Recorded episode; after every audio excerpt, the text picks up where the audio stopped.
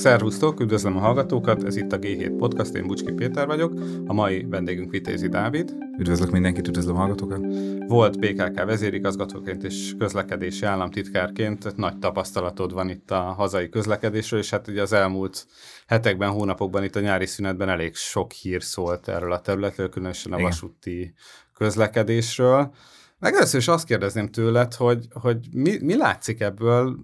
mennyire van itt még vezetés, szakmai vezetés, tehát egy kicsit mintha úgy érződik, hogy így olyan hírek jelennek meg, hogy le kell venni egy vasútvonalon, egy fővasútvonalon, ugye az egyes vonalon a sebességet egyik napról a másra, le kell állítani vonatokat, leállítanak mellékvonalakat, akkor mégis kiderül, hogy másikakat is kellene, és hát itt mintha egy kicsit olyan szervezetlen lenne itt a, a kormányzat ezen a területen.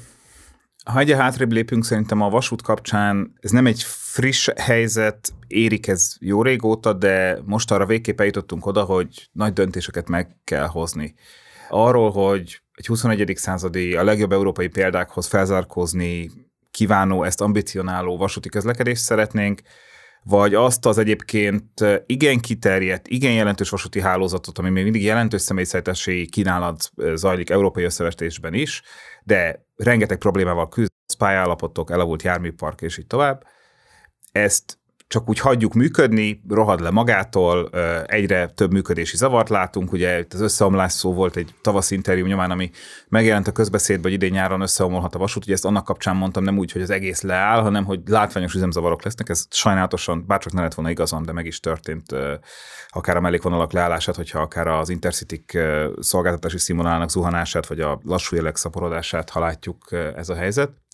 Tehát itt szerintem ezt az alapvető döntést kéne meghozni, és én azt gondolom, hogy az lenne a helyes magyar közlekedéspolitika, hogyha ebből azt választanánk, hogy egy európai felzárkózási pályára próbáljuk tenni a vasutat, és nyilván nem lesz annyi pénzünk, mint az osztrákoknak egyik percről a másikra, végképp nem ameddig az Európai Uniós forrásokhoz Magyarország ugye nem fér hozzá, de legalább az ambíció, a stratégia és az ehhez vezető út legyen tiszta. Most ezt nem látni, tehát szerintem a kérdésedre az a az a válasz sajnos, hogy, hogy igen, ez a fajta ilyen fokozatos leépülés, sodródás látszik. Ez lecsapódik abban, hogy minden beruházás lényegében a vasút a Budapest-Belgrádot kivéve leállított a közlekedési kormányzat az elmúlt hónapokban. Ennek nyilván az uniós források elapadása is oka, de olyan előkészítési forrásokat is visszaadtunk, amiket az Unió már odaadott. Tehát olyan beruházások előkészítése is leállt, amik 10-20 évre előre fontos beruházások, mondjuk a nyugati pályaudvar vágányhálózatának felújítása, de mégis leállították, vagy más fontos előkészítési projektek is alakadtak adtak, tehát a jövőre elő, előre tekintve sem tervezünk, nem csak a végrehajtás és a konkrét építkezésre kapadtak el. Akinek tervezni nincs pénz, az valójában a saját jövőjét éli föl. Ugye maga a tervezés az egy vasúti beruházás esetében az idő felét viszi el körülbelül, és a pénznek hát maximum 5%-át. Legrosszabb esetben, vagy leg, nem is legrosszabb esetben, legnehezebb esetben, tehát a legkomplexebb tervezési munkáknál mondjuk 10%-át. Tehát, hogy az idő felét egyébként megnyerem, és el kell költeni a pénz tizedét, vagy huszadát, vagy valahol a kettő között, akkor nyilván tervezek, tervezek, tervezek, és inkább sok tervem legyen a fiókban, amit meg tudok csinálni, és ha majd egyszer lesz forrás, vagy tudunk forrást teremteni a vasútra, akkor, akkor tudunk mit csinálni. Most ennek az ellenkezője történik, és még a folyamatban lévő előkészítések is leállnak.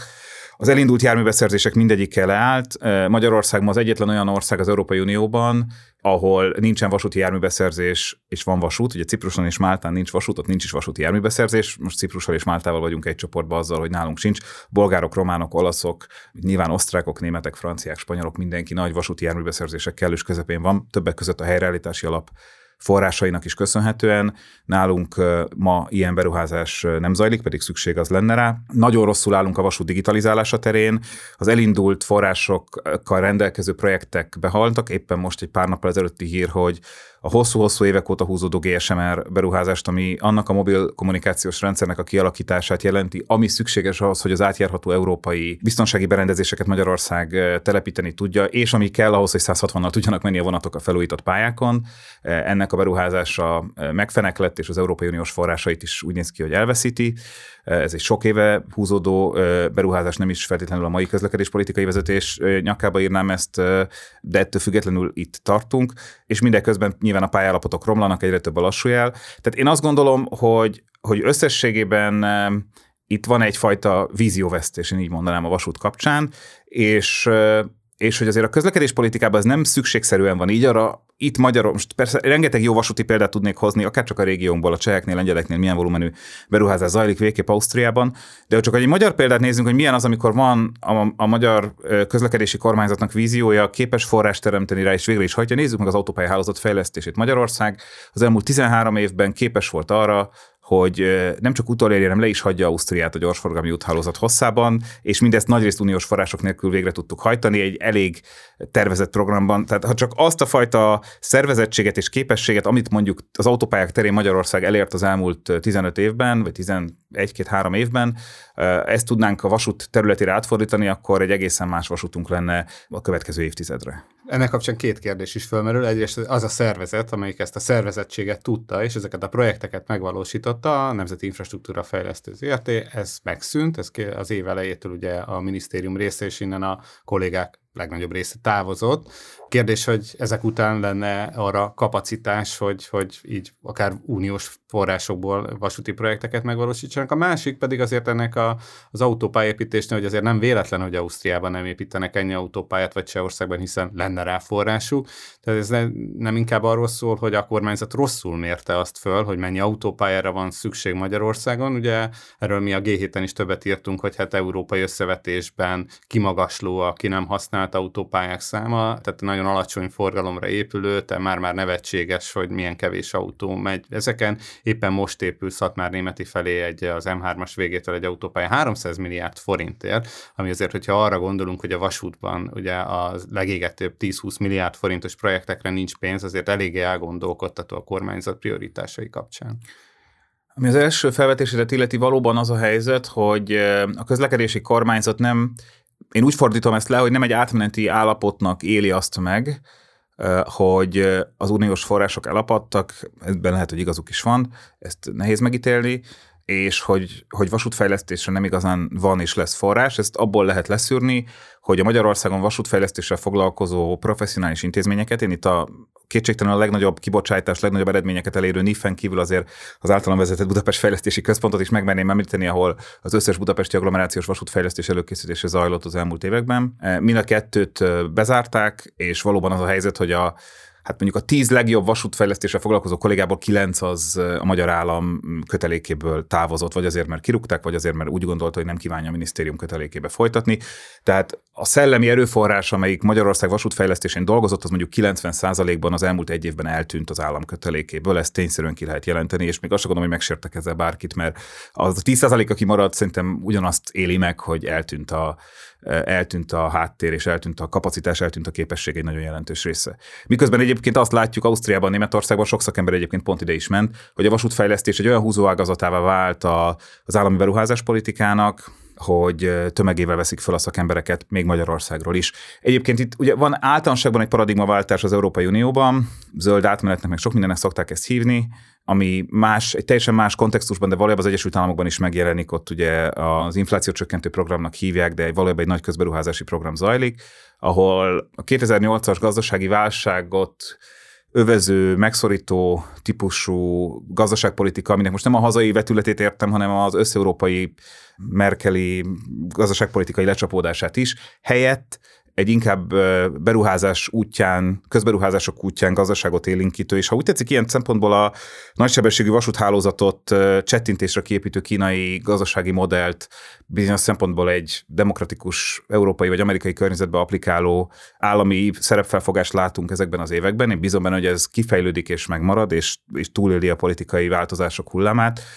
Látszik az, hogy egyébként az Európai Uniónak is és Amerikának is van bőven arra még akár eh, hitelfelvételi képessége, akár forrásteremtési képessége, hogy ilyen közberuházásokat végrehajtson. Tehát szerintem ebben érdemes nagyobb léptékben gondolkodnunk, és ez nem csak a közlekedésről, hanem az energia terén való zöld átállásról is szól. Most nem kalandoznék ilyen messzire, az biztos, hogy a közlekedésben az a fajta megkérdőjelezhetetlenül zöld és hatékony közlekedési mód, aminek a fejlesztésében kvázi végtelen forrást érdemes elkölteni, és az hasznosul, és gazdaságilag, társadalmilag is hasznosul az a vasút. Ezt látjuk egyébként Amerikában is, nyilván látjuk Kínában is, ahol, ahol hát egy e- európai fejünkkel fölfoghatatlan méretű nagysebességű vasúti hálózat nőtt ki a földből az elmúlt 15 évben, még most épp a minap is szeptember 1-én adtak át egy újabb 300 km hosszú nagysebességű vasúti vonalat, de ez csak sok tízezer kilométerből az egyik legutolsó ilyen beruházás. Nyilván Kínában egyszerűbb közberuházásokat csinálni, hiszen nem egy demokrácia, de ezzel együtt azt gondolom, hogy ezeket az ambíciókat, hogy a vasútot ne a 19. századi logikán, hanem egy 21. századi logikán építsük föl, ezt egyre több állam fölismeri, az Európai Unió egészen is fölismeri, és Magyarország ebbe tudna illeszkedni. E, e tekintetben teljesen szembeúszunk az árral, amikor leépítjük a vasútfejlesztési intézményrendszert, és lényegében az most a helyzet, hogy azzal, hogy az Európai Uniós források elakadtak, Magyarország töredékét költi vasútfejlesztésre, mint eddig az elmúlt 15 évben bármikor, e, hiszen nem a magyar költségvetés nem tudta kipótolni ezeket a forrásokat, és a tudta az nyilván valahol egy értékválasztás kérdése is, mert például az előbb említett Szatmár-németi Máté Szalka autópályának az a sok milliárd forintja, az meg hazai forrásból megy, tehát nyilván itt egy közlekedéspolitikai, gazdaságpolitikai döntés is húzódik emögött. Ami az autópályákat illeti, én azt gondolom, hogy vegyes a kép, nyilván vannak olyan autópálya végszakaszok, amik amik nem kizárólag magyar érdeket szolgálnak, szerintem ott is a kritika azért sokszor annyiban annyiban azért árnyalandó, hogy Magyarország, és szerintem a vasúton is lennének ilyen projektek, ahol ugyanezt meg kéne tennünk,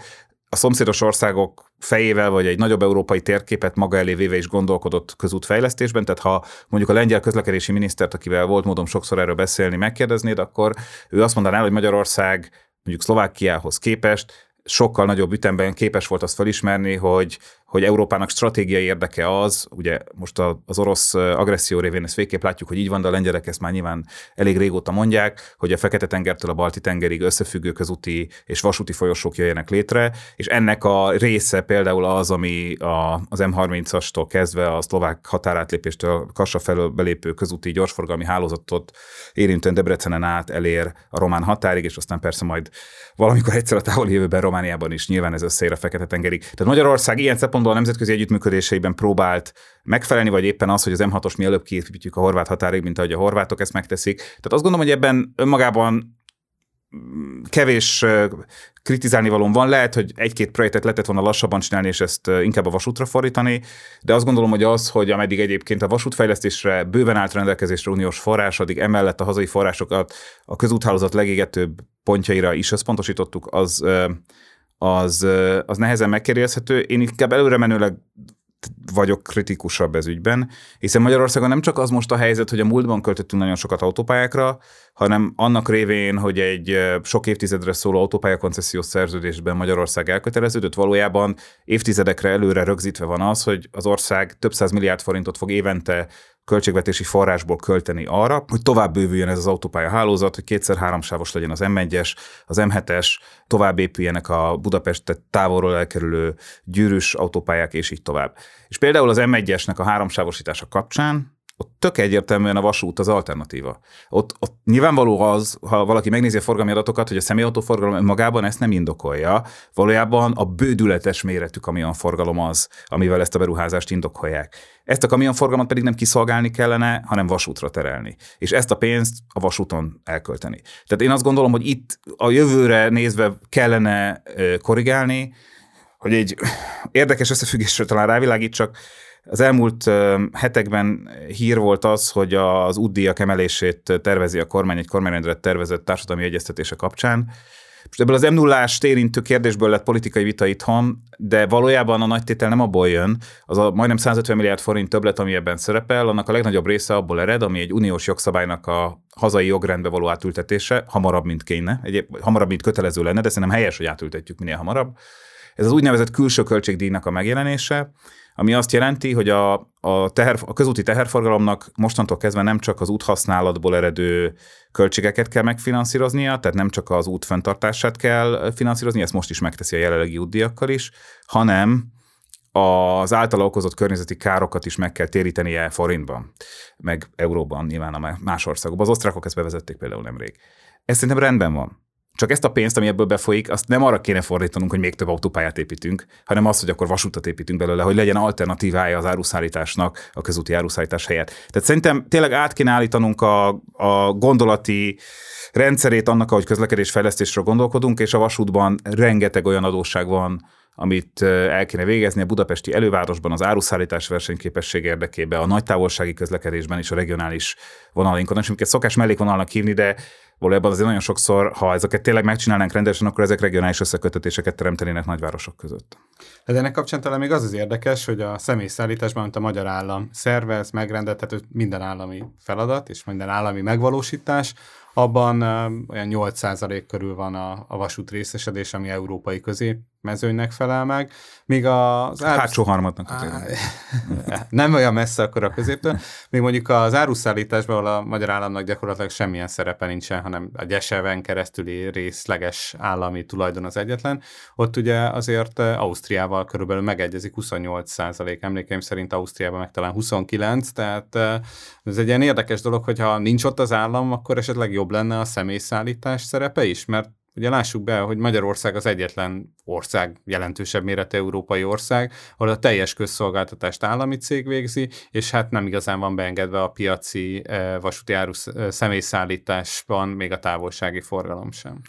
Összetett kérdés. Egyrésztről az áruszállításban szerintem Magyarország a földrajzi stratégiai helyzeténél fogva tud egy, mint ma is egy jó teljesítményt nyújtani, és való igaz az, hogy még mindig megvan ez a nosztalgia, hogy a MÁV kargót eladták, ami kapcsán, hogy nem szerintem jogosan lehet kritikával élni, hogy azt a jó döntés volt eladni, de ezzel együtt azért a helyzet az, hogy az akkori osztrák állam által, osztrák államvasút által megvett MÁV már a piacnak kevesebb, mint felét kontrollálja. Tehát valójában itt egy teljesen piaci logika érvényesül, és a piac többségét az egyébként magyar, kisebb, nagyobb magyar magántulajdonú vállalkozások, a nagy hamburgi kötőhöz, meg egyebekhez kötődő összeurópai logisztikai cégek, és egyébként például az állam, félállami tulajdon ugye SEV is kontrollálja. Szerintem ez egy egészséges piaci helyzet, amit létrejött, van verseny. Itt a legnagyobb problémát ma az jelenti, és szerintem ez a teherszállításban a lényeg, hogy igazából a vasúti áruszállítás az csak ott versenyképes, ahol nagyon nagy távolságokat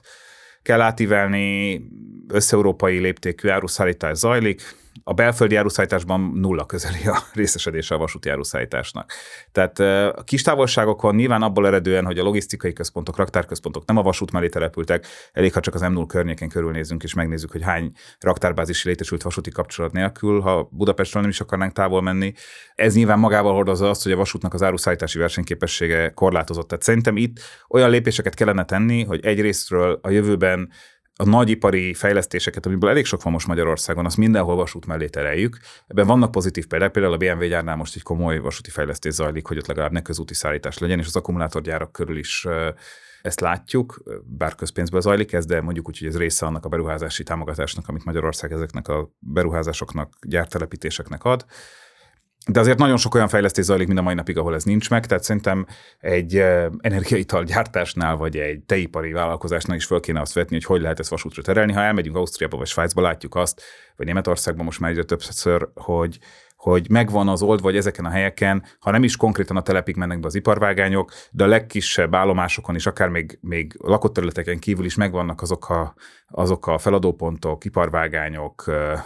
rakodásszolgáló vágányok, ahol csatlakozni tud a környékipar a, vasúti hálózathoz. Ez Magyarországon is megvolt, tehát hogy ez abszolút nem egy, nem egy újszerű ötlet, amit most mondok, de ezeket felszámoltuk, vagy hagytuk elrohadni, néhány helyen benőtte a gaz. Vagy nem volt közlekedéspolitika, aki ezzel foglalkozott volna, ellentétben például Ausztriában ez kiemelt cél. Hogy Igen, ez azért több, mint közlekedéspolitika, ez iparpolitika is, mert a közlekedéspolitika önmagában erre nem sok befolyással tud lenni önmagában. És nyilván Ausztria vagy Svájc esetében nyilván sokat könnyít a helyzeten, hogy ők olyan mértékű útdiakat, meg tilalmakat tudnak a, a, alkalmazni, amik, amik nagyon racionálisra teszik a piaci szereplőknek, hogy az áruszállítást vasútra tereljék. Tehát itt szerintem ilyen típusú intézkedések kellenek. A másik probléma a vasúti áruszállításnál az az összeurópai kapacitás hiány. A legtöbb nagy vasúti csomópontunkban Európában olyan mérvű kapacitás hiány van, hogy a tehervonatok jellemzően nappal nem is tudnak átmenni. Éjszakáig kell várniuk, vagy, vagy minden állomás közben félreállítják őket. Ha megnézzük, Németország összes politikai híre vasút kapcsán most arról szól, most az olcsó bérleteken túl, hogy a személyszállítás állandó késésekkel szenved, és akkora igény lett a vasúti személyszállítás iránt, hogy ezt a Deutsche Bahn nem tudja kiszolgálni, emiatt a vonatok egymást egy, egymást akadályozzák, tehervonatnak meg végképp nem marad elég kapacitás. Tehát uh, itt átfogó kapacitásbővítések nélkül nagyon nehéz lesz, mert egyszerűen a személyszállítási igény, és a vasúton ugyanúgy, mint a közúton egyébként, nyilván a csomópontok jelentik, az állomások jelentik a legnagyobb kapacitás szűkületet. Nem a nyílt pályán van az, hogy nem fér elég vonat, hanem hanem a nagy állomások, a nagy városi csomópontok környékén. A déli körvasút például Budapest esetében, ami ugye egy elég sok kritika által érintett beruházás, én továbbra is azt gondolom, egy nagyon fontos és hasznos beruházás Budapest életében, az ugye pont azt oldja meg, hogy kettő helyett három vágány legyen, hogy akkora plusz kapacitást adjon, hogy a teherforgalom egy része, nem is az egész egyébként, nappal át tudjon menni, és ne kelljen éjszakáig várni. Ettől nem lesz több tehervonat. Ugye azt szokták mondani a beruházás kritikusai, hogy hú, hát több tehervonatot hoznak ide az orrunk alá Budapestre. Nem. Az senki ne gondolja, hogy amikor egy, egy konténerszállításnál valaki eldönti, hogy Kínából egy görög kikötőn keresztül szállítja el az áruját mondjuk Ausztriába, vagy bejön az Adrián, és akkor egy olasz kikötőbe teszi ki, vagy megkerüli a csizmát is, meg Spanyolországot is, és egy Rotterdami kikötőbe teszi ki az árut, akkor az amiatt fogja eldönteni, hogy a Hamzsabégi útnál hány vágány van. E, mert nyilván nem ez döntő. De összességében az azért nyilván döntő, hogy a vasúti áruszállítás versenyképessége szempontjából hogy milyen késések adódnak össze, és hát az az Európai Unió kimondott célja, hogy a vasúti áruszállítás növekedjen összeurópai szinten több, több mint 30 kal az évtizedben, és 50%-kal 2050-ig. Ezt egyébként nem teljesítjük, tehát ennek közelében nem vagyunk stagnál hát egyelőre. Inkább csökkent, tehát hogy így a, Igen. egyelőre, ugye ez régóta mondás az Európai Uniónál. Na és akkor itt érünk el oda, hogy, hogy a személyszállításra mi a helyzet, ugye a kérdésednek ez volt a másik fele, talán a utasok szempontjából is, így a hallgatók szempontjából is egy könnyebben megfogható terület. Valóban az a helyzet, hogy az Európai Unióban az egyetlen tagállam, amelyik amely sok szempontból nagyon egyedi tagállam vagyunk. Egyrészt egyedi tagállam vagyunk abból a szempontból is, ez egyetlen olyan hely, ahol egy darab megrendelője van az összes vasúti közszolgáltatásnak, az Magyarország. Ez egyébként most nem is pontos, amit mondok, mert Írország is ilyen még, csak ott egy sokkal kisebb vasúti hálózat van történelmi okokból, de mondjuk a kontinentális Európában az egyetlenek vagyunk, hiszen mindenhol máshol regionális megrendelők vesznek részt ezeknek a szolgáltatásoknak a szervezésében és megrendelésében, vagy akár még Varsó esetében mondjuk még a városi BKK is rendel nagyvasúti szolgáltatást a városon belül. Tehát egy sokkal, a vásárlói oldal is egy sokkal széttagoltabb rendszert mutat, hiszen több közpolitikai szint felel azért, hogy a közlekedés megszervezés szervezzen. Nálunk ugye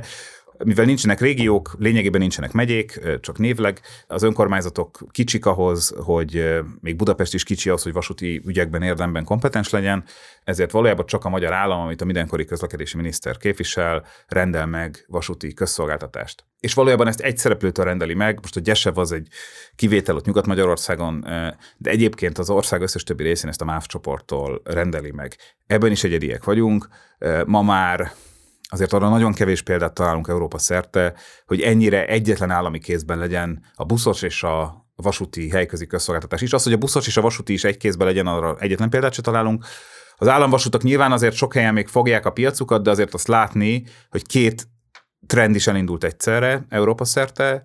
az egyik trend az, hogy az államok és az, a bennük lévő tartományok, régiók elkezdték versenyeztetni a közszolgáltatásokat, ebből sok helyen szolgáltatóváltás jön ki. Itt fontos azt megérteni, hogy nem a Thatcheri értelemben vett liberalizációról vagy privatizációról beszélünk, tehát nem arról van szó, hogy akkor jönnek magáncégek, és ők mondják meg, hogy mennyibe kerül a jegy, és mikor megy a vonat, hanem az állam megrendelőként, vagy a tartomány megrendelőként ezt rögzíti, hogy milyen szolgáltatást szeretne, milyen árakat vár el, hiszen ezek közpolitikai, ahogy tetszik, policy döntések, ezt látjuk mondjuk a BKK esetében és Budapesten, hogy a BKK megmondja, hogy az ötös busz hány percenként jár, és mennyibe kerül rá a bérlet, mégse a BKV üzemelteti az összes buszt. Itt is az a helyzet, hogy egy-két példát mondjak, Brno és Prága között a gyorsvonatot megversenyeztette a cseh állam, elvesztette a cseh államvasút a jogát erre, mert a magántulajdonú RegioJet 20%-kal ajánlott alá, és vadonatúj vonatokkal 2026-tól átveszi a szolgáltatást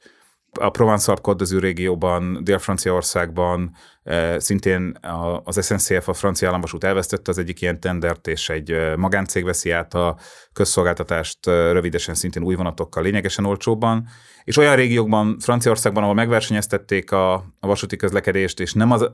és megnyerte a francia államvasút, ott is azt látni, hogy 20-30%-kal olcsóbban, és még emellé több szolgáltatást is kínálva nyerték el a tendert, ahhoz képest, mint amikor monopóliumként működtek. Németországban meg szinte minden tartományban azt látjuk, hogy a Deutsche Bahn-nak kihívói vannak, és a regionális közszolgáltatásban, tehát az olyan típusú vonatoknál, amiket mindennapi ingázásra is használnak az emberek, tehát ahol a piaci logikát nem lehet engedni érvényesülni, mert akkor a közérdek fűződik ahhoz, hogy autózás helyett vonattal járjanak az emberek, hogy ebbe kell közfinanszírozást, állami pénzt tenni, adófizetői pénzt tenni, tehát emiatt mindenképp az állam lesz a megrendelő, a a piaci verseny teljes egészében nem tud érvényesülni, de annyiban megjelenik, hogy az állami forrásokért, ha úgy tetszik, a közszolgáltatás elvégzésének jogáért verseny van, és ez nyilván a minőségre, a költségekre, meg egyáltalán ezeknek a cégeknek az egészséges működésére jó hatásra van. A MÁV ilyen típusú versenyhelyzetnek sose volt kitéve, e, és ez látszik is a működésen elég sok ponton. A másik modell, ami megjelenik, ez ugye Magyarországon e, nincs, a, az pedig a, az úgynevezett nyílt hozzáférésű vonatoknak a megjelenése, ami azt jelenti, hogy távolsági közlekedésben nemzetközi közlekedésben is, abból még Magyarországon is van egyébként példa, mert az előbb említett Cseh magántársaság Prágából Bécsen át bejár Budapestre. Ma már ugye az Európai Uniós szabályok szerint lehetséges az, hogy ugyanúgy, mint hogy a tehervonatok ugye magán tulajdonú vonatként közlekednek európai állami pályákon, bárki indíthat Hát nemzetközi vonatot Európába bárki indíthat, nyilván a szükséges engedélyek után, belföldi intercity pedig néhány országban lehet, néhány országban nem lehet, Magyarországon nem lehet. A szomszédos Ausztriában azt látjuk, hogy az ÖBB-nek már sok több mint tíz éve kihívójakat és egy Westbahn nevű magántársaság közlekedett vonatokat Bécs és Linz között, illetve most már Innsbruckig is kiterjedtek, és épp most sűrítik a szolgáltatást. Prága és Osztrava között két kihívója van a cseh államvasútnak, akik állami pénz nélkül privát szolgáltatásként intercityket közlekedtetnek, és minőségben árban versenyeznek. A nagysebességű pályákon pedig azt látjuk Európa szerte, hogy ez a verseny kezd kinyílni, nagyon lassan és nehézkésen, és sokszor állami szereplők versenyeznek egymással, de a legutóbbi sikersztori, nem lehet másnak hívni, csak sikersztorinak, az a spanyol hálózatnak a megnyitása, ahol a spanyol államvasútat kihívta egyrészt az olasz, másrészt a francia államvasút. Mindkét esetben nem százszerzalékban ők, hanem vannak magánpartnereik is, ezt hozzá kell tenni, de valamiféle joint venture formában működnek, és Madrid és Barcelona között jelenleg három cég is működtet intercity ugyanúgy, mint ahogy mondjuk egy majd fapados repülők versenyeznek egymással London és Budapest között, és ezek árversenyben, minőségversenyben is vannak. Ennek hatására most a pontos számokat nem fogom tudni csak nagyságrendileg mondani, de az árak körülbelül lefeleződtek a korábbiakhoz képest, és 70% fölötti utasszámnövekedés van, úgyhogy idén indult el ez, a, ez az egész rendszer. És hát ennek a minta példája, ami a legjobban működik, fura hely, nem gondolná az ember, hogy ott alakult ez ki legjobban, az Olaszország, ahol egy nagyon sikeres nagysebességű pályaházat épült ki Milánótól Rómán át Nápoig. Itt indult el először az, hogy egy magántársaság, ami teljesen külföldi magántőke által tulajdonolt, az versenyző magatartásra kihívta az olasz államvasutat. Ennek az eredménye az, hogy valójában mindkét cég nyert utast, több utas van, mint mint korábban nagyrészt a repüléstől, a belföldi repüléstől elszívták, a, elszívta a nagysebességű vasút az utasokat, és így folyamatos ár és minőségi verseny zajlik a két társaság között. Nyilván ehhez nagyon jó, nagyon minőségi vasút és olyan piac kell, ahol van kellő utasforgalom. Magyarországon is azt gondolom, hogy sok még lehetne is akár ennek jövője, jelenleg a magyar állam ezt tiltja, a buszközlekedésben is tiltja, ezért van az, hogy a Flixbus mondjuk nem vehet föl Magyarországon belül utasokat, még akkor sem, hogy egyébként megáll több helyen, és, és teljes értékű monopóliuma van az állami szereplőknek, akik pedig hát ezt nyíltan be is vallja a közlekedési miniszter, valójában nem abban vannak érdekelve téve, hogy egy egyre minőségibb szolgáltatásról egyre több embert megnyerjenek a vonatozáshoz, hanem egy ilyen, egy ilyen most nem fogom tudni pontosan idézni, de hát valójában, amikor ezt a Vármegye bérletet megcsináltak, akkor ugye az volt az ideológia mögötte, hogy hát a szolgáltatás nem jó, nem is nagyon tudjuk fejleszteni, ezért inkább akkor adjuk olcsón. Hát most ugye ez nagyon messze van attól a logikától, amit az előbb itt próbáltam leírni, ahol az utasokért piaci verseny, és hát ebből eredően egy minőségért, minőségi és árverseny zajlik. Ettől nagyon el van most távolodva Magyarország. Ennek kapcsán arra érdemes még utalni, hogy azért a magyar állam nagyon sokat költ közösségi közlekedése, különösen vasútra. Ugye Lázár János is utalt rá, hogy 800 milliárd forintból miért nem tudja a MÁV az egyes vonat eh, felújítani, ugye, hogyha összevesszük a, még ehhez a volán... Ahol nincs 32 milliárdot, tegyék le a lantot, azt hiszem ezt mondta. Igen. Nekem csak az jutott erről eszembe, hogy Két hónappal korábban az volt az indoklás tíz vasúti regionális vonalnak a bezárására, hogy az ő saját számaik szerint 700 millió forint hiányt okoz, vagy, vagy hiányt tudtak azzal megsporolni, hogy bezárták a vasútvonalakat. Tehát ahol 800 milliárdból van 32 milliárdot, azért azt remélném, hogy talán 700 milliót is lehet akkor találni, és nem kell tenni a lantot. Tehát én bízom benne, hogy a, ezeknek a mellékvonalaknak is lesz még jövője. Hát igen, csak hogy ennek kapcsán ugye fölmerül, hogy ez a magyar állam nagyon sokat költ, és ebben nem gondolunk bele. Mindig azt halljuk, hogy nincs pénz a MÁV-nál erre és arra, nincs pénz járművekre, nincs pénz pályára, és hogyha megnézzük az Eurostat vagy bármilyen kimutatásokat, az látszik, hogy GDP arányos a magyar kormány költi Európában az egyik legtöbbet vasúti személyszállításra. Hogy mi ennek az oka? Tehát akkor itt elfolynak ezek a pénzek, rosszul egyszerűen csak nem, nem tudjuk megszervezni, vagy csak annyi, hogy hiányzik a piaci és ez ilyen sokat számít? Hát is is, de szerintem ebben van egy statisztikai hiba is, hogy ahogy az előbb mondtam, a magyar kormány az, az arány arányosan sokkal többet kell, hogy költsön, hiszen nincsenek régiók és tartományok, és önkormányzatok se vesznek részt vasútfinanszírozásba, és szerintem ez a statisztikai ezt nem veszi figyelembe, vagy ezt nem ezt eltorzítja, de ennek utána kéne nézni, nem vagyok ebbe egész biztos. De amikor számokat látok, hogy az osztrákok mennyit költenek, azok általában ö, nem veszik figyelembe például az osztrák tartományok számait, amik például az összes S jelű elővárosi vonatot Bécs körül, vagy Innsbruck körül, vagy Linz, vagy Graz körül azokat a tartományok fizetik, nem az osztrák állam. Tehát, hogy szerintem ebben van egy ilyen van egy ilyen hatás is, de sokat költünk, és nem, nem akarom ezt egy pillanatig se árnyalni. Ha mindent összeadunk egy évben, csak a magyar költségvetésből majdnem 1000 milliárd forint megy a MÁV-ba, MÁV volánba mondjuk így, ami azért bődületes mennyiségű pénz. Nekem a legnagyobb bajom ezzel az, hogy ezek semmilyen igazán számon kérhető minőség és mennyiségi elváráshoz nincsenek hozzákötve. A közszolgáltatási szerződések azok szimbolikus jellegűek, sem igazán erős ködbéreket nem, nem tartalmaznak, sem minőségi elvárásokat nem tartalmaznak. Tehát ahhoz képest, hogy, hogy minden 10 forintból, amiből a MÁV működik, abból több mint kilenc az az államtól jön, mert a jegybevételek ugye elég alacsonyak, és az elmúlt hónapok intézkedései ezen még rontottak ezen a képen, addig, addig a magyar állam valójában nem lép föl vevőként és megrendelőként, és ez engem nagyon régi becsípődésem, hogy, a, hogy, hogy ha, ha egy picit hátralépünk, akkor a tömegközlekedésben az a helyzet, nyilván nem csak ott egyébként, hanem más állami közszolgáltatások esetében is, hogy hogy, hogy nagyon helyes logika az, és meg lehet azt indokolni, hogy miért kell az államnak adófizetői pénzből belenyúlni ebbe a rendszerbe, és nem hagyni a piaci logikákat érvényesülni csak. Magyarul miért kell közfinanszírozni ezeket a tömegközlekedési közszolgáltatásokat, hiszen versenyképességi munkába, iskolába járásból eredő gazdasági, alapvető élhetőségi, vidéki, lakosság megtartási és persze környezetvédelmi, lokális légszennyezettségi és klímavédelmi szempontok is ezt mind-mind indokolják. De azért mi adófizetőként meg azért fizetjük be ezt a pénzt, és azért fogadjuk el ezt a felállást, hogy itt magasabb közérdekek miatt mi nem piaci logikán vesszük ezeket a szolgáltatásokat, és éppen ezért, mint vevő, nincs beleszólásunk a minőségükbe, csak a, politikai véleménynyilvánítás útján. Tehát nem tudom azt csinálni, mint egy, ha egy gyors étteremben, nem tudom, hajszálat találok a hamburgerbe, akkor nem megyek oda többet. Nyilván egy más a helyzet egy ilyen teljesen monopóliumként működő közszolgáltatásnál hogy az állam akkor viszont a felhatalmazott megválasztott politikai vezetés az viselkedjen úgy, hogy ő az én nevemben megrendeli ezeket a szolgáltatásokat, és amikor ő vevőként lép fel a saját mávjával, vagy akár egy magáncéggel szembe, akkor igenis támasztani elvárásokat, amiket én támasztanék vevőként, ha én fizetném közvetlenül a cekket. Na most ez a szemlélet hiányzik most. A BKK létrehozása Budapesten szerintem ebbe hozta a legnagyobb változást, amire máig nagyon büszke vagyok, és örülök, hogy a BKK máig létezik. Szerintem abban volt a legnagyobb szemléletbeli változás, hogy az a pénz, amit a főváros, meg részben az állam beletesz a BKV-ba, vagy akár magánbusz szolgáltatókba, az nem pántlikázatlanul folyik, és ilyen mindig egész milliárdokba beszélve kunyarál pénzt a BKV joggal vagy jog nélkül, de teljesen mindegy. Tehát ugye mi, a BKV-ne ugyanez ment, ha emlékszünk. Mindig hiányzott 10 milliárd, soha nem 9 és fél, mindig 10 milliárd, az mindig volt 10 darab nulla a végén, e, mindig úristen, baj van, kell, és akkor a Demszki valamit ott mondott, kért a kormánytól, az vagy bejött, vagy nem jött, és akkor valamit az év végén adtak. De az, hogy ott ténylegesen mi volt az elvárás, meg hogyan működött, ekközben mondjuk lerobbant a buszok, több mint 5 amikor én a BKK vezetését átvettem. Onnantól kezdve, hogy a BKK azt mondta, hogy mi fizetjük a cekhet, de mostantól ködbérek vannak, hogyha a szolgáltatás nem olyan színvonalú, hogyha nincs eléggé takarítva a jármű, hogyha lerobban a busz, mindenki felháborodott, hogy minek ködbérezzük mi a,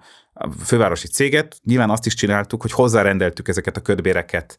azoknak a vezetőknek a, a prémiumához, fizetéséhez, teljesítménybérezéséhez, akik felelősek voltak azért, hogy jól működjön a cég. Két dolog történt, most sarkítok,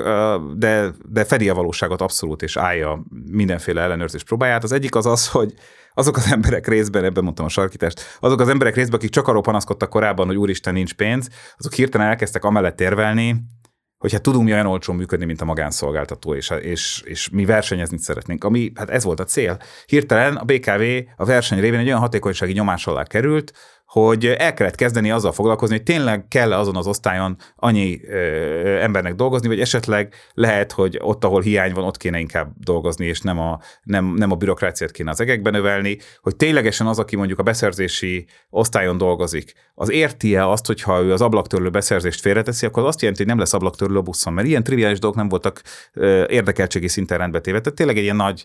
nagyvállalati uh, sodródásban volt az egész. Ezt most azért mesélem, mert a MÁV-nál szerintem ezek a helyzetek máig így vannak sokszor. És amint ködbéreztük a, a járatkimaradásokat, a régi karuszok, most nem az új buszok miatt, a régi karuszok meghibásodási mutatója 5%-ról lement nulla félre.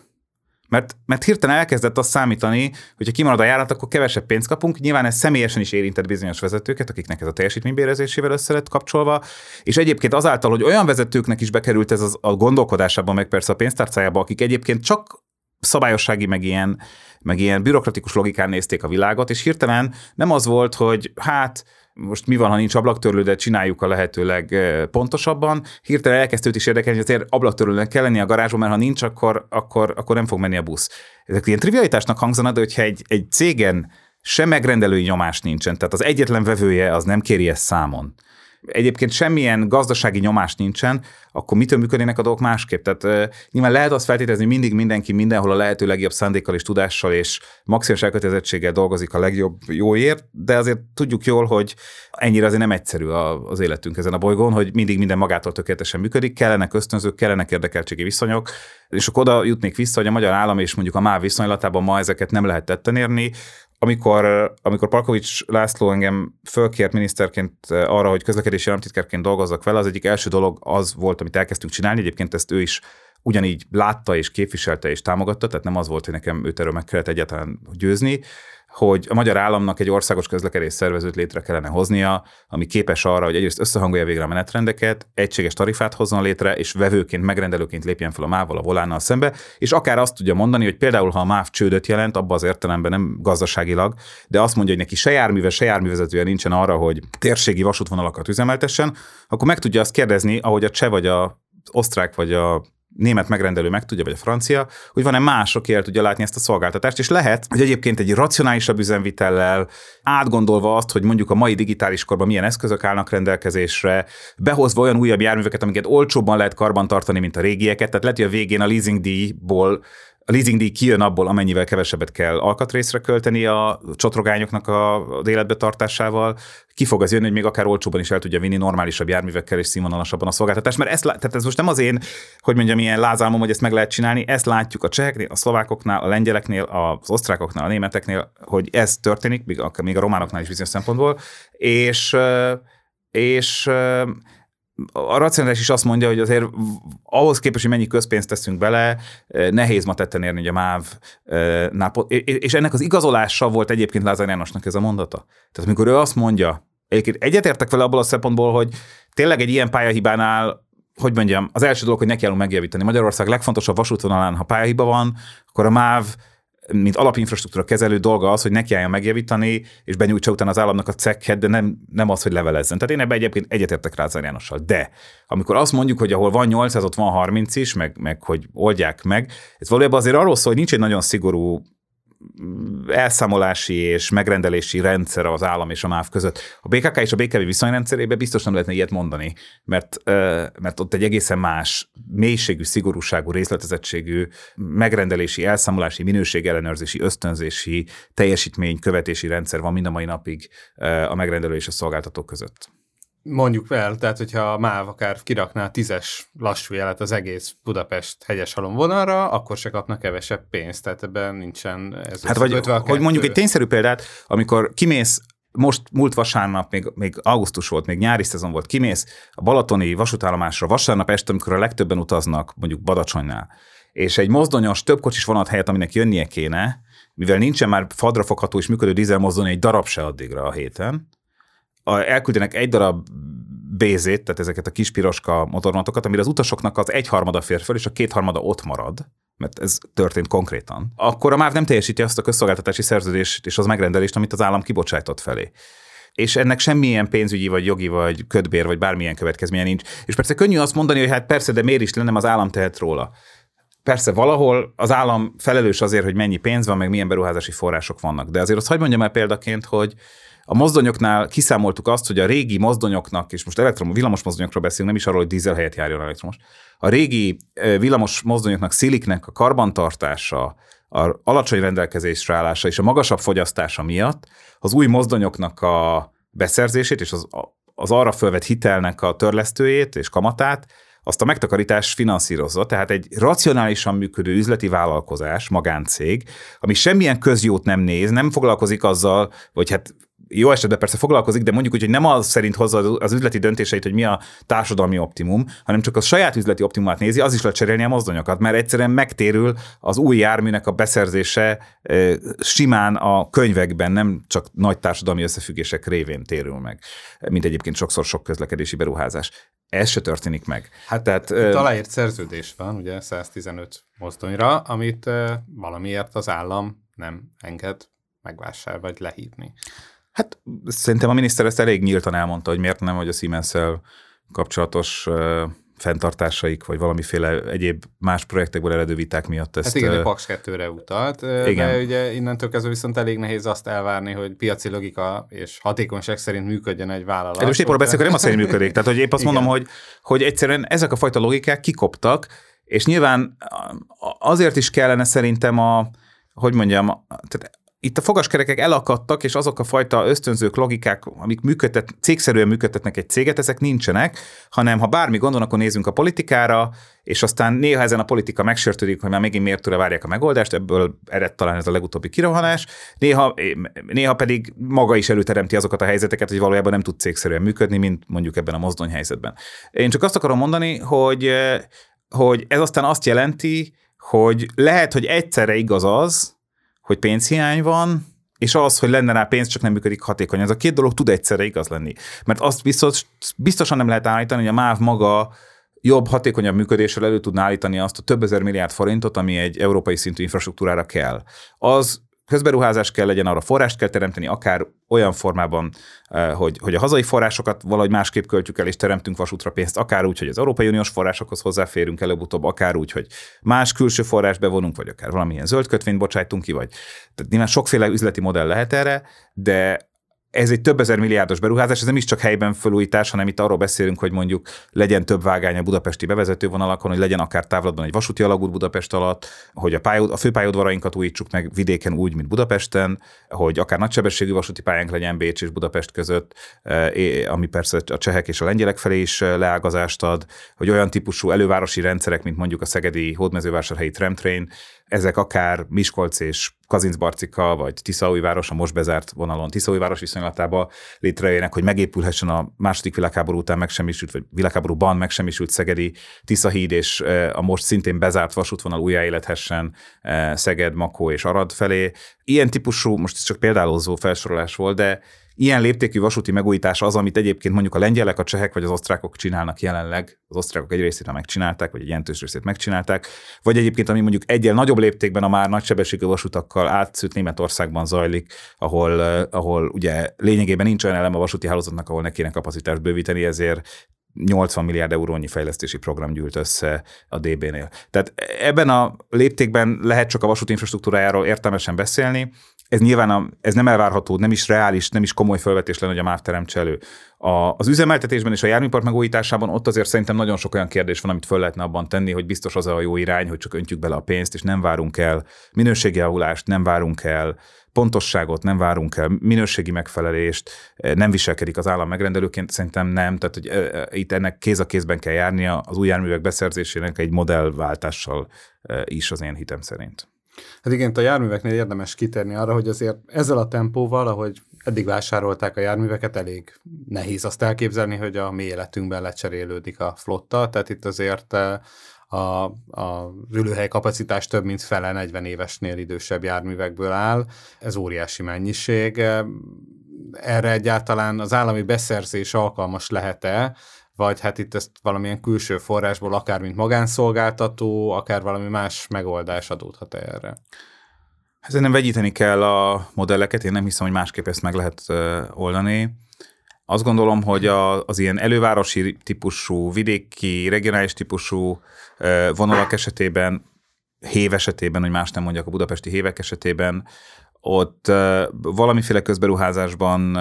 lenne érdemes gondolkodni, ugyanúgy, hogy ez egyébként eddig is zajlott a budapesti elővárosi motorvonatok esetében. Nyilván uniós forrásból könnyebb lenne, ha ez nem megy akár, akkor is, tehát ha annyira nincs forrás, akkor nyilván a magánszolgáltató bevonása is elképzelhető. Ez egy fontos mellékhatása, vagy, vagy, vagy kívánt mellékhatása volt a verseny megjelenése, és ezáltal a BKV-nak egy ösztönzése a hatékonyabb üzemvitelre az, hogy mi a budapesti buszüzemeltetésbe bevontunk magánszolgáltatókat, de ez kényszer szülte. Amikor Taros István átvette Demszki Gábortól a városvezetést, akkor volt több mint ezer kohószökevény selejtre érett Ikarus busz, a BKV-nak volt majdnem 80 milliárd adósságállománya, és azt mondták a bankok, én magam is tárgyaltam velük, hogy egy forint több hitelt nem adnak. Ugye ez a 2008-as világválság után volt, hitelképtelen volt a BKV, hitelképtelen volt a főváros, ugye később a kormány átvállalta az adósságokat, de az évekkel később volt, és buszra nem volt Európai Uniós forrás, dízelbuszra már akkor sem lehetett ilyen típusú forrásokat felhasználni, főleg Budapesten, ami eleve egy fejlett régió volt. Ezért vagy elfogadtuk volna, hogy az ikaruszokkal tengődünk tovább, vagy azt mondtuk, hogy akkor jöjjenek azok a szolgáltatók, akik, akik a kilométerdíjba építve hoznak új járművet, és ezáltal a BKV könyvein kívül, vagy hát a főváros könyvein kívül ők maguk veszik fel a hitelt, és csak a közszolgáltatási szerződés elegendő biztosítékot jelent nekik, tehát egy megrendelés elegendő biztosítékot jelent nekik annak, hogy hozzanak új eszközt. Ezzel a modellel több mint 500 új busz érkezett Budapestre. Most legutóbb egyébként ez a modell annyira bevált, hogy a főváros mai vezetése, Karácsony Gergelyek is ezt alkalmazzák, és több mint 150 új busz érkezett idén tavasszal is Budapestre ebben a modellben. E, itt az történik, hogy a utasok ugyanazt a szolgáltatást jobbat, mert ugye új busz van, de a tarifában, menetrendben ugyanazt a szolgáltatást kapják, mint egy BKV buszon, de jön új busz, és nem adósodik el egy pontnál jobban a főváros. Nem véletlen az, hogy egyébként ez történik Európa szerte nagyon sok helyen. Tehát ha elmegyünk Stockholmba, ha elmegyünk Londonba, ha elmegyünk Varsóba, Ugyanez a modell van. Londonban egy darab piros emeletes busz nincs a város tulajdonában, hanem mindegyiket üzemeltetők hozzák, és aztán lejár a szerződésük, elviszik, azt jön más. E, Varsó ugyanígy működik. E, a teljes regionális buszközlekedés így működik Svájcban, Ausztriában, Németországban. Tehát rengeteg példa van erre. Azt gondolom, hogy ezt, e, ezt a vasútnál is meg lehet honosítani, főleg, hogyha nincsenek uniós források és forráshiány van. A távolsági közlekedésben pedig szerintem ott azért valahol meg kellene jelenni a piaci logikának újra, és szerintem érdemes akár állami beruházásban is elvégezni azt, ugye mi ezt szerettük is volna, bár egy ilyen rendelkezésre állás alapú modellben, tehát szintén eszközt bérelve inkább, ha úgy tetszik, nem, nem egyszeri beruházással lecserélni a távolsági flottát. Ugye az Intercity utasszáma évről évre nő, látszik, hogy egyre nagyobb igény van arra, hogy az emberek azt az egy-két órát, amit Magyarországon belül távolsági közlekedéssel töltenek, azt hasznosabban töltsék, mint a saját autójukat vezetve, akár kevesebb stresszel töltsék, ne kelljen parkolniuk a belvárosba, tehát nagyon nagy az igény a távolsági közlekedésben a vasútra, ehhez képest 40 éves Intercity kocsik, klíma nélkül Intercity, fapados, szörnyű állapotú személykocsi, fecske személykocsik Intercity-be kapcsolva közlekednek. Nem kivétel, nem az, hogy van egy-egy példa, és most nagy nehezen tudnék egy fotót találni, hanem ha az ember kinyitja a mávapot, alig fog találni olyan intercity az országban, ami nem így közlekedik. Hát igen, a potyantos WC-re most már a közép-európai országokból is elég eh, nyílt szemekkel néznek, hogy ilyen egyáltalán létezik, főleg Intercity vonaton. Az itt a kérdés, hogy meddig lehet húzni ezt. Azért, ha megnézzük a hévek, 50 év körüliek, a, vagy említetted, az Intercity flotta szinte egészen 40 éves, van körülbelül 100 modernebb kocsi, meg vannak 20-25 évesek, amik főleg Eurocity forgalomba járnak. Ezzel a flottával mennyi év van még valami döntést hozni, mert eléggé úgy néz ki, hogy azért ezek viszonylag egy időszakban, mondjuk egy évtized alatt készültek ezek a, a járművek, tehát hogyha itt, itt valami technikai, technológiai probléma jelentkezik, és le kell ezeket állítani, akkor itt az egész ország közlekedését megállíthatják ezek. Hát az idei nyár szerintem pont azt mutatta, hogy abban nem lehet bízni, hogy minden a végtelenségig rendben lesz, és az problémákat minden évben be lehet csapodni még egy évre a szőnyeg alá. És ezt kell önkritikával is mondom, mert nyilván, hogy mondjam, nekem is volt elég sok közöm az elmúlt években a vasúthoz, hivatalosan is, és nyilván Ugye megtettünk mindent azért, hogy kiírjunk olyan tendereket, amiket aztán később most visszavontak, meg elinduljon egy járműkorszerűsítési program, meg létrejön az országos közlekedés szervező, tehát az a megrendelő szervezet, amiről az előbb beszéltem. Tehát nyilván láttuk ezeket a problémákat, és próbáltunk értük tenni, de nyilván mindenkinek, aki, akinek volt eszköze, meg volt ebben a maga felelőssége, az biztos, hogy, hogy az, az mindig egy kiszámíthatatlan dolog, hogy melyik az a nyár, melyik az a tél, ahol, és most ne, ne is beszéljünk nagyobb balesetről, és nagyon bízom benne, hogy ez sikerül elkerülni Magyarországon, hiszen nyilván azért a vasútbiztonság kultúrája már volt átszövi, de hogy azért ilyen típusú üzemzavarok, mint amik most látszanak, hogy az intercitykből elfogynak a klimatizált kocsik, hogy a, a BZ meleg vizet fröcsköl, és aztán kiderül, hogy nincs is belőle elég, hogy, hogy a, a kigyullad a csörgő, hogy, a, um, hogy a pálya leromlik a legfontosabb fővonalán az országnak, és akkor sebességkorlátozást kell rendelni. Ezek azok a válságtünetek, ahol sikoltozik a rendszer, hogy baj van, baj van, és ez így nem fog tovább menni, és azt gondolom, hogy a hévek esetében is az a járműpark, az így nem mehet tovább. És az a leg, azért kell erre nagyon odafigyelni, és az is gondolom azt, hogy, hogy itt érdemes éveken átnyúlóan nézni ezt, mert a vasúti járműipar túlterhelt ma Európában. Az ÖBB, az osztrák államvasút most rendelt 540 motorvonatot a Siemens-től, előtte egy héttel a Skodától 370 hálókocsit a Trenitalia Olaszországba, e, sorban rendelik a vonatokat Európa szerte részben, a helyreállítási alapból részben azért, mert olyan robbanás van a vasúti járműpiacon. Tehát most egy új vasúti járműre sokszor 3, 4 vagy 5 évet kell várni, mire az megérkezik az első. Minden, amiről most beszélünk, hogyha holnap meg lenne minden forrás, akarat, ambíció, vízió, és megszületne az összes döntés, akkor is hosszú-hosszú évekbe telne, mire, mire ennek látható hatása lenne. Tehát azt gondolom, hogy ezek figyelmeztető jelek arra, hogy ez így nem, nem szabad, hogy tovább menjen, és hogy érdemesebben és szükségesebben váltani. És nyilván, hogy mondjam, ebben a helyzetben még pluszban jelentkezett az, hogy, hogy a jegybevételek is csökkennek most a, az utasszám növekedés ellenére a más csoportnál, Nyilván ez most még nyilván tetézte azt, hogy a, hogy a, hogy a forráshiány és, a, és ezek az éven belüli ilyen pár milliárdok mozgatása innen oda, onnan ide, hogy a mindig éppen égő tüzeket, ide, most képletesen beszélve persze, de eloltsák, és ahol a legrosszabb a pálya, ahol a legnagyobb baj van a járművekkel, ott befoltozzák. Az ilyen típusú mozgástér ezzel csökkent a, a, a MÁV volán életében. Ennek kapcsán ugye azt látjuk, hogy azért járműgyártói érdeklődés van Magyarországon is. A MÁV, a MÁV vagon részesedését a sajtóírek szerint elkívánja adni a Dunakeszi járműjavítónak, ami egy magántőke alapon Ernádi úrnak, a MOL vezetőjének a tulajdona. Mit lehet ettől várni? Tehát mennyire lehet jó dolog, ha itt a teljes jármű karbantartási és gyártói képesség Magyarországon egy magáncég kezében összpontosul, és a máv saját magának már nem igazán lesz képessége, és nem is nagyon látszik, hogy kivel versenyezhetne ez a cég a piacon. Hát kivel versenyezhetne, az szerintem egyértelmű, mert nincs magyar piac magában, hanem össze-európai és globális piac van. És szerintem épp ez lesz a legnagyobb kihívás ebben a típusú hazai járműgyártásban, és ez nyilván azok, akik ezt próbálják magánkézben fölépíteni, azért valószínűleg látják és értik is, hogy a vasúti járműipar fokozottan globalizálódik, kicsit a légiparhoz, a, a repülőgyártáshoz hasonlóan. Ez nyilván abból is ered, hogy évről évre egyre szigorodnak a biztonsági előírások, egyre szigorodnak az átjárhatósági előírások, egyre egyre bonyolultabb vasúti járművet építeni. Ennek az eredménye az, hogy Európában hát három-öt szereplős és szűkült a piac, ahol mondjuk van három nagy és két kisebb szereplő körülbelül, aki mondjuk komolyan jelen van és a vasúti járműiparban szerepel. Még az látszik, hogy a lengyel piac se tudja a lengyel gyártókat igazán életbe tartani, vagy csak lélegeztetőgépen tudja ezt megtenni. Ott van lengyel vasúti járműipar, még nagy része volt szocialista járműjavítók bázisain, de volt, ami csődbe ment, és most állami tulajdonban tartják valahogy életbe. Tehát, hogy azért az se egy sikersztori, és az egész európai vasúti járműiparban inkább egy konszolidáció megy végbe, azért, mert a legnagyobb kihívást azt nem egymásnak jelentik ezek a cégek, hanem Kína és a, a Kínában abszolút piacvezető és a világ legnagyobb vasúti járműgyártójaként működő CRRC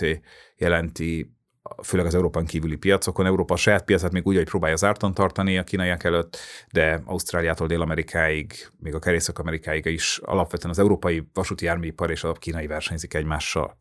Nyilván koreaiak, japánok még ott vannak, de, de azért inkább másodhegedűsök. Ebben az összképben olyan mennyiségű megrendelés egyik oldalról, és olyan mennyiségű innovációs forrás és, és fejlesztés kellene ahhoz, hogy egy magyar vasúti járműgyártó fölnőjön, amit a magyar piac egyedül biztosan nem tud kibocsátani. Sem megrendelésként, sem innovációs forrásként nem tud rendelkezésre állítani. Tehát szerintem az a realitás, hogy, hogy egy magyar tulajdonú jármű műhely az akár a meglévő járműparknak a nagy felújításaiban, nagy karbantartásában, nagy javításaiban vállaljon szerepet. Egyébként tradicionálisan is ez a Dunakeszi járműjavítónak a szerepe, amikor más külföldi tulajdonban volt, akkor ezt csinálta másrésztről pedig valamilyen külföldi know-how-val és partnerrel lehet valamilyen járműgyártási tevékenységet idehozni, abban én határozottan nem hiszek, hogy egy, egy magyar, önálló magyar vasúti jármű brand az majd itt ki fog nőni, mert most lehet, hogy nem népszerű, amit mondok, de, de, de ez egyszerűen nem ez a méretű piac. Még a KGST-n belül is mi történt? Tehát azért a GANZ nem a rendszerváltás alatt rom, nyomán omlott össze, már 81-ben is csehszlovák villamosokat vettünk, meg szovjet metrókat nyilván. Tehát alapvetően a KGST-n belül sem tudott a magyar vasúti járműipar igazán talpon maradni, a buszba ott,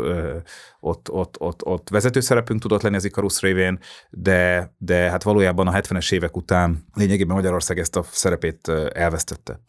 Tehát itt a, tra- a tradíció is azért nyomogva vannak már csak meg ennek. De, de ez most nem lemondó, majd nem ilyen pessimista szöveg akart lenni. Szerintem fontos az, hogy amink van, az, az, azon azt ne bezárjuk, eladjuk, és épüljön helyére a lakópark, hanem az a néhány járműjavító, ami megmaradt a, a MÁV régi életéből, azt modernizáljuk, abba kerüljön beruházási forrás, és akár saját erőből kisebb projekteket, vagy, vagy egyszerű projekteket, mint mondjuk az egyiptomi kocsi is, ugye hát azért ez nem egy olyan járó tehát nyilván sokkal egyszerűbb technológia, mint bármi más, vagy akár a MÁV Intercity kocsiainak a felújítását, vagy ilyesmit elvégezzen, ahhoz, hogy mondjuk új motorvonatot, vagy mozdony gyártsunk, ahhoz biztos, hogy kell külföldi technológia belátható időn belül. Majd lehet, hogy ez 20 év múlva máshogy lesz, de, de ma, ma ezt elég nagy magabiztossággal ki tudom jelenteni. Ami pedig a MÁV járműjavítónak az eladását illeti, én szerintem tehát azért az se volt jó, hogy ez eddig működött. Tehát ha megnézzük ezt az IC programot, az megint a számon kérhetetlen és ilyen teljesen ködös MÁV működésnek a mintapéldája volt, ahol a MÁV a saját járműjavítójában a saját munkavállalóival épített járművet, aminek egyrészt az ára sem volt megmondható, hiszen sokszor saját kollégák, meg a saját alkatrészbeszerzésben eh, hogy mondjam, összekeveredtek a számok, és akkor finoman fogalmazok. Amikor a számokat valaki elkezdte ki simítani, akkor az derült ki, hogy minden szempontból fejletlenebb jármű, mint az osztrákok railjetje többe kerül nálunk így előállítva, mint ott és azért az történt, hogy nagyon sokszor a fővizsgák maradtak el és csúsztak meg, mert ahelyett, hogy az, alaptevékenységet végezte volna ez a cég, és a meglévő Intercity flottának a vizsgájáztatását, rendszeres ciklusrend szerinti szétszedését, összerakását, a főegységek cseréjét, felújítását végezte volna, ahelyett új járművek gyártásával foglalkozott ugyanazzal a kapacitással, és a vége az lett, hogy, hogy több IC kocsi hiányzott az elmaradt fővizsgák miatt, mint amennyit legyártottak. Tehát nem volt egészséges modell az eddigi sem. Nyilván az magától értetődő, hogy akkor tud egy ilyen dologgal MÁV hasznára válni, hogyha ha versenyképes piaci árakon és jó minőségben fog tudni dolgozni ez magántulajdonban, és abban pedig szerintem egy összenyitott európai piacon kár lamentálni, hogy van-e versenytársa, mert van, tehát tele van az, az európai vasúti piac nagy szereplőkkel, és egyébként meg a járműjavító szinten is vannak más szereplők is. Én bízom benne, hogy ez egy, ez egy pozitív végkimenetelő történet lesz. A napi karbantartások kapcsán pedig azt gondolom, hogy, hogy nem ördögtől való az, hogy a karbantartást akár kiszervezze egy MÁV szintű cég, de az biztos, hogy én ebben személyesen csak azokban a járműtípusok esetében hinnék, és tartanám ezt egy jó modellnek, ahol fiatal, még, még korszerű járművekről van szó. Nyilván egy 50 éves mozdony esetében, ahol árazhatatlan az a kockázat, hogy ez most holnap kigyullad, vagyis most nyilván túlzok, de hogy főegységcserét kell benne végezni, mert beáll a botorja,